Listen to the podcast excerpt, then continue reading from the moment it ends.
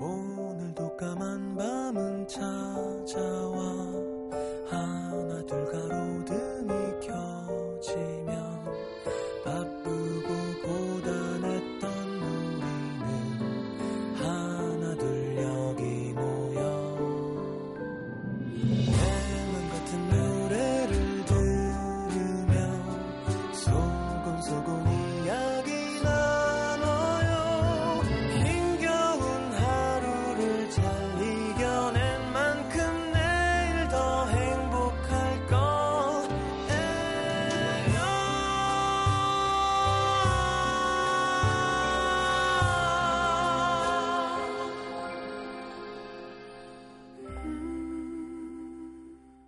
FM 음악 도시 성시경입니다.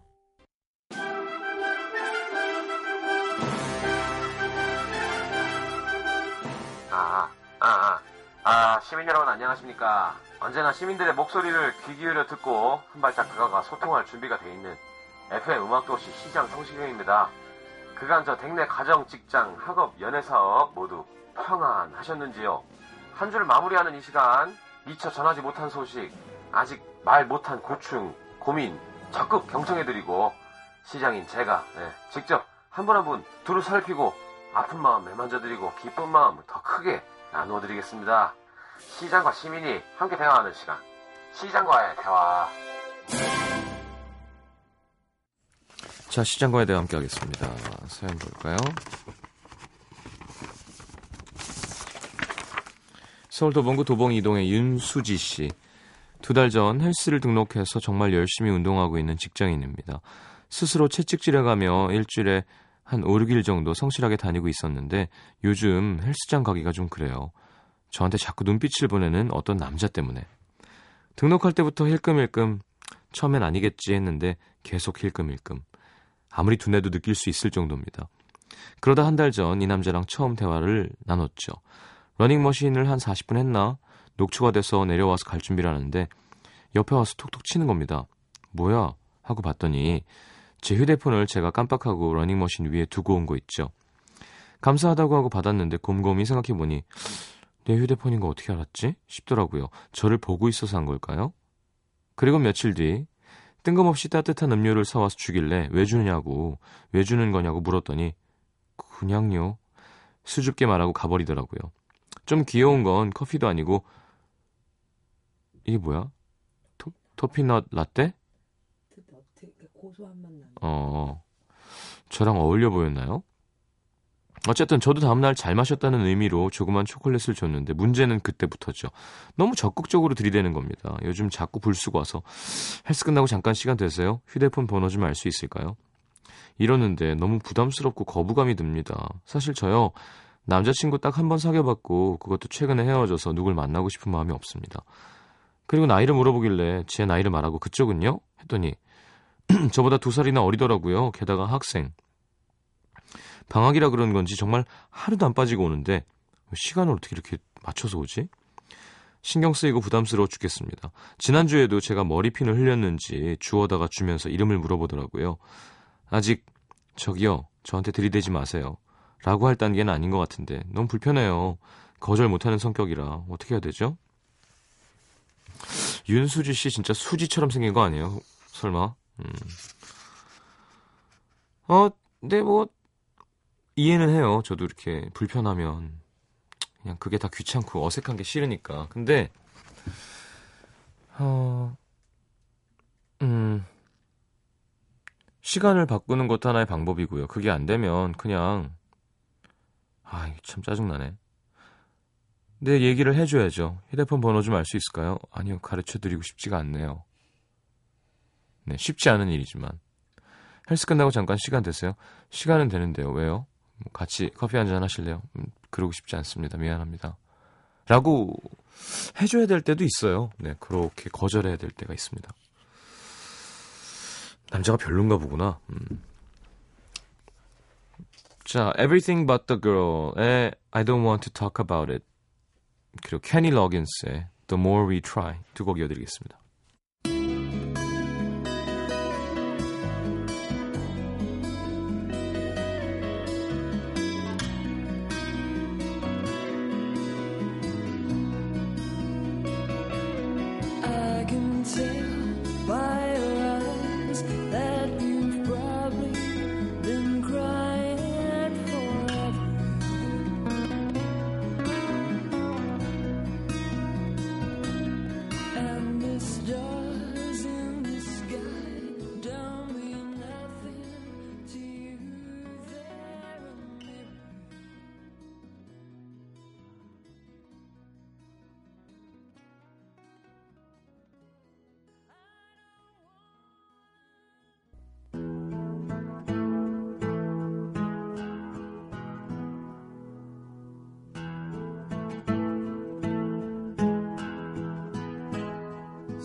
Lessons are forever.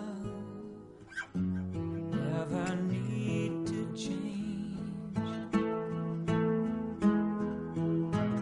Right and the word is written. Then we turn the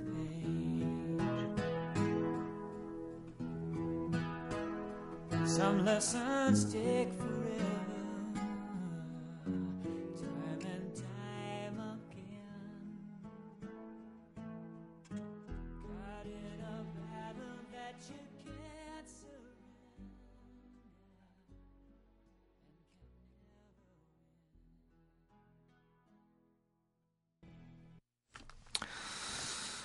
자, 장경윤 씨 개인정보가 없네요. 주소 이런 게. 2013년 12월 31일 저의 25과 함께 4년을 함께 해왔던 첫사랑을 떠나보낸 여자입니다. 21살에 처음 만난 사귀게 된 동갑내기 친구. 만나는 내내 제가 상처를 좀 많이 줬어요. 4년 가까이 만나면서 두 번 헤어졌는데 다 제가 먼저 헤어지자고 했거든요. 지금 생각해보면 그 사람은 정말 몰라서 한 실수였는데 어린 마음에 제가 그걸 용납하지 못하고 헤어지자고 했었고 그 사람은 그런 저를 늘 묵묵히 기다려주고 제가 필요할 때 다시 나타나줬습니다. 그런데 그 사람이 멀리 외국 회사로 취직을 하게 됐어요. 항상 내 눈에 흙이 들어가도 난 장거리 연애 못해 라고 말했었는데 그래도 이 사람이라면 할 수 있을 것 같더라고요. 그렇게 장거리 연애를 시작했고 그 시간을 통해 보고 싶을 때 볼 수 있고 일상의 소소함을 같이 나누는 게 얼마나 중요한지 뼈저리게 배웠습니다. 또 사랑하는 사람이 힘들고 지쳐 있을 때 옆에서 위로가 되어줄 수 없는 게 얼마나 마음 아픈지도 배웠고요. 돌아보면 그 사람보다 제가 더 외로움을 많이 탔던 것 같아요. 그래서 일에 치이고 사람에 치여 마음이 만신창이가 되는 날이면 괜히 화풀이를 하기도 하고 빨리 장거리 연애 끝내고 싶다고 찡얼거리고 그렇게 1년 같은 이유로 계속 싸우다가 지난 10월에 또 이별을 했습니다. 정말 너무 힘들었고 진짜 사랑이 뭔지 많은 생각을 했어요.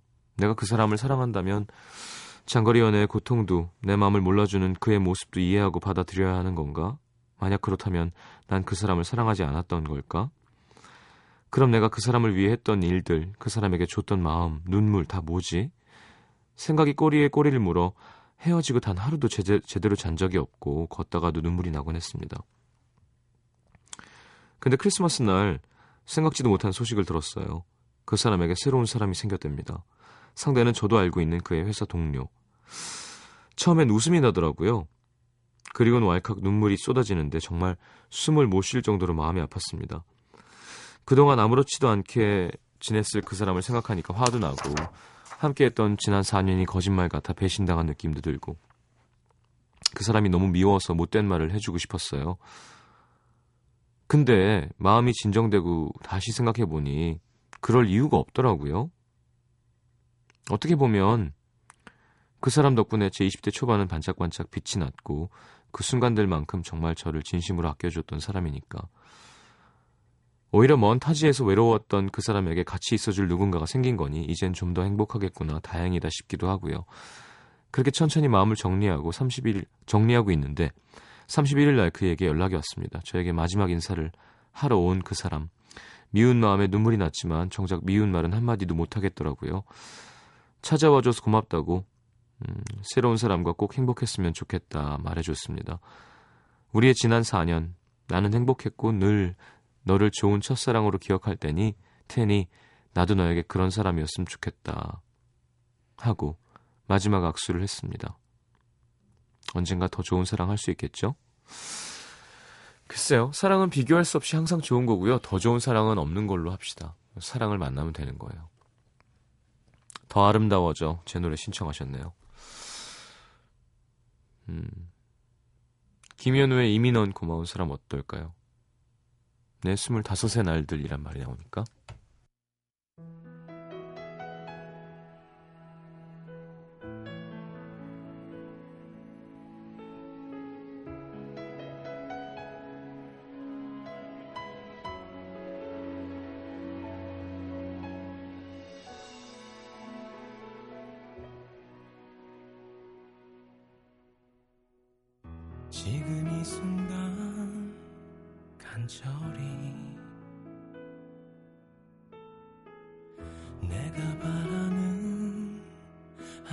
한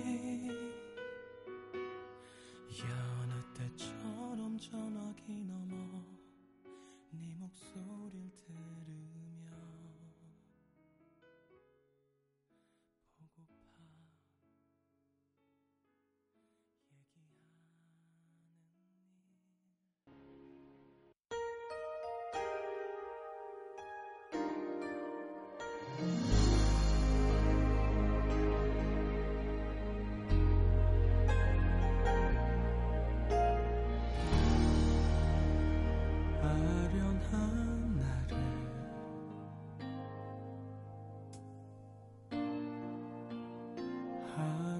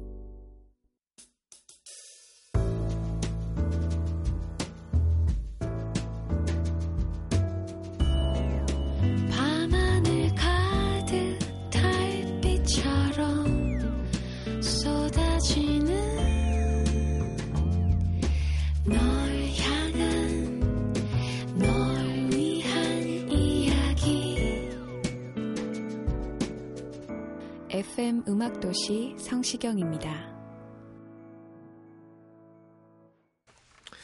자, 시장과의 대화 함께하고 있습니다. 경기 수원시 팔달구 메탄사동의 한동훈 씨. 저는 곧 결혼식을 올리게 될 새 신랑입니다. 저에겐 누구보다 눈부시고 소중한 예비 신부가 있습니다. 최예샘. 어, 이름 이쁘네요. 이름만큼 얼굴도 이쁘고 바보같이 착한 아가씨입니다. 하지만 가혹하게도 제 신부는 당원병이라는 희귀병을 앓고 있습니다. 음식물로 섭취되는 당원이 심장과 간, 근육에 축적되는 치료법이 없고요. 살아있는 동안 어려운 관리를 해야 하는 병인데요. 대부분 생을 짧게 마치는 게 이 병의 특징인데 제 신부는 기적적으로 아직까지는 무리 없이 잘 살아가고 있습니다. 조금 위태로워 보일 때마다 마음이 아- 안타깝지만 그래도 지금 제 옆에서 웃어준다는 게 얼마나 고마운지 몰라요. 태어나면서부터 아팠던 그녀는 모든 걸 늘 참아내고 내색하지 않습니다. 모든 사람이 당연히 갖는 사랑의 감정마저도 애써 자제했었죠. 스스로를 짐이라 여기며 저를 사랑하는 마음조차 미안해했던 그녀. 하지만 이기적인 저는 그녀를 너무 사랑했고 그녀의 무거운 마음 따위는 아랑곳하지 않은 채 청혼을 했습니다. 가끔 울적한 모습 보일 때마다 가슴이 너무 아픈데 그런 그녀가 그래도 저를 볼 때는 행복한 미소를 지으니까 음, 그거 하나만 믿고 용기를 냈어요. 그녀가 좋아하는 김동률의 새로운 시작이라는 노래를 떨리는 목소리로 불러줬습니다. 같이 천년 만년 행복하고 예쁘게 살자고 건강하게 함께 해달라는 진심을 담아서요. 그녀는 눈물을 흘리며 아무 말 없이 제 손을 잡았습니다. 그녀의 눈빛이 너무 많은 말들을 담고 있어서 마음이 아팠지만 아무것도 욕심내지 않던 그녀가 저를 욕심내준다는 것만으로도 가슴이 벅찹니다. 6월 6일, 네. 저희는 평생을 함께하겠다는 맹세를 하는데요. 그녀 곁에서 보살필 수 없었던 과거의 시간들 속에서 어, 그녀를 위로해주고 그녀에게 행복과 희망을 주었던 성시경 씨께 이런 진심을 제가 그랬었어요. 다시 한번 그녀에게 전달해 주십사 사연 올립니다. 음, 그녀에게 살아가는 살아가야 하는 이유를 하나라도 더 만들어주고 싶은 못난 저와 제 손을 잡아준 그녀가 성시경 씨의 응원으로 더 힘을 내길 바랍니다. 청혼하며 불렀던 노래 김동률, 박세별의 새로운 시작 신청합니다 하셨네요. 음, 그래요. 예쁘게 잘 사시길 바랍니다. 김동률, 박세별의 새로운 시작 그리고 이소라의 청혼 이어드릴까요?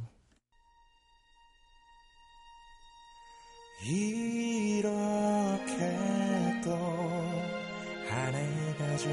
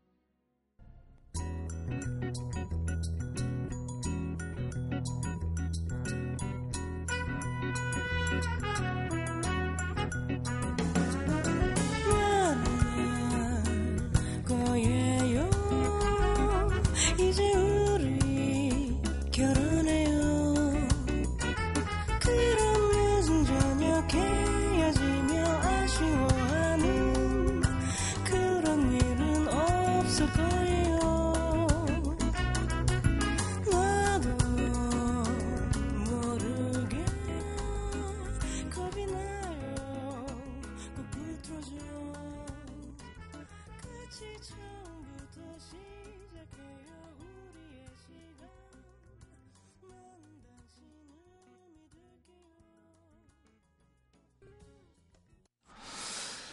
자, 음, 서울 구로구 천왕동의 이예솔 씨. 대청소하면서 아빠 방을 청소하다가 한 벽면을 빼곡이 채운 아빠의 연도별 다이어리를 보게 됐습니다. 이러면 안 되는 거 알지만 2013년 다이어리를 몰래 꺼내봤어요. 휘리릭 봤을 땐 별 내용이 없었습니다. 오늘은 뭐 했고 뭐 어땠고 시시콜콜 적은 일기가 아니라 거의 그냥 스케줄러 같은 느낌이라 에이 재미없어 하고 덮으려는데 맨 첫 장에 뭔가 막 빼곡하게 적혀 있는 거예요. 2013년 1월 1일 예솔이한테 꿈이 뭐냐 물어봤더니 그냥 월급 꼬박꼬박 나오는 안정적인 회사에 취직하는 거라고 했다. 매년 초 꿈이 뭐냐는 나의 질문에 점점 현실적인 대답을 하는 딸들이 너무 안타깝고 낯설다. 그리고 몇 장을 더 봤는데 아빠는 저의 이 대답 때문에 일주일간 잠을 설치셨던 것 같아요. 난 기억도 안 나는데 아빠는 심각했었나 봅니다.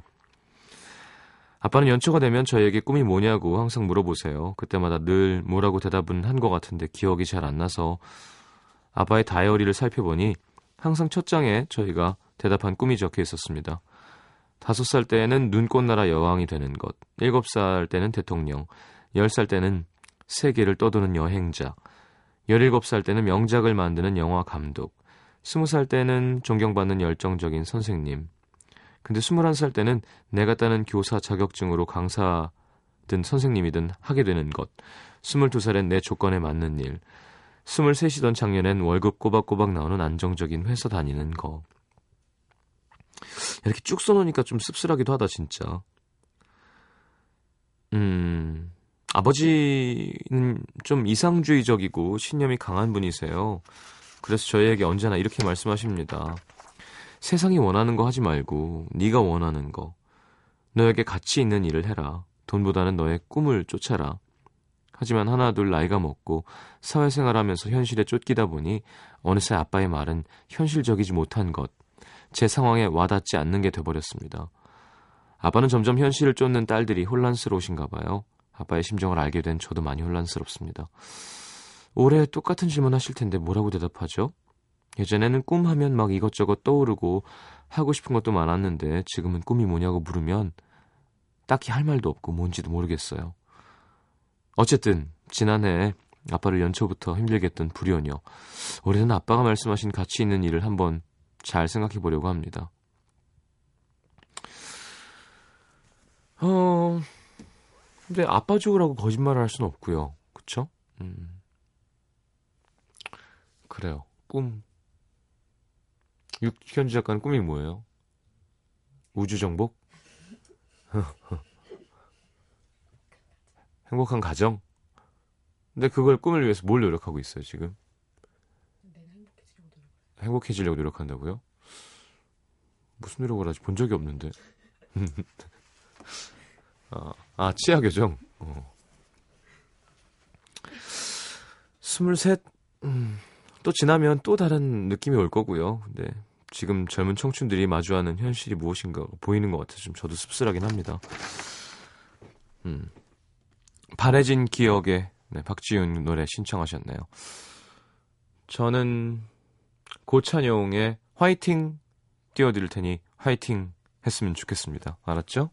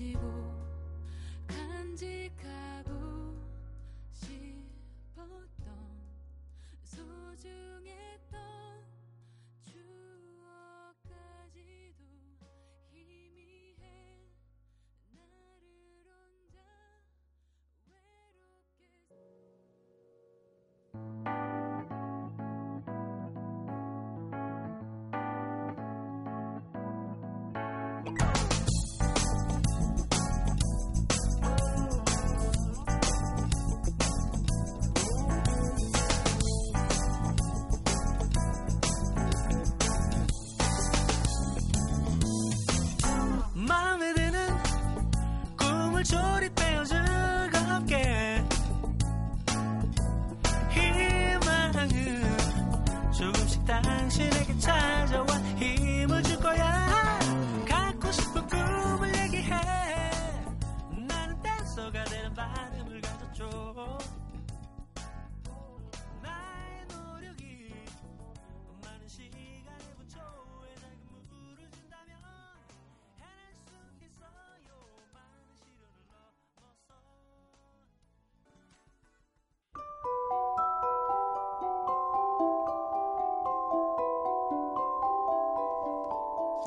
FM 음악 도시에서 드리는 선물입니다. CJ에서 눈 건강 음료 아이시안 블루베리, 비타코코에서 천연 이온 음료 코코넛 워터, 정통 American 가방 타거스에서 패딩 백팩, 아침 고요 수목원에서 오색 별빛 정원전 VIP 이용권, 자연이 만든 레시피에서 핸드메이드 클렌저 세트, 땅끝마을 해남표 정성 가득한 햅쌀, 패션의 완성 얼굴의 완성 안경 상품권, 몸 튼튼 멀티비타민과 미네랄이 준비되어 있습니다.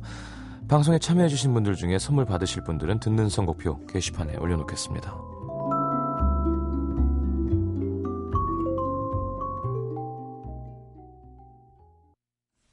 자, 오늘 마지막 곡은 클라우디오 발리오니의 빠체 듣겠습니다. 좋은 노래예요. 윤상 씨가 좋아하는. 내일 다시 올게요. 새로운 한 주 기분 좋게 시작합시다. 잘 자요.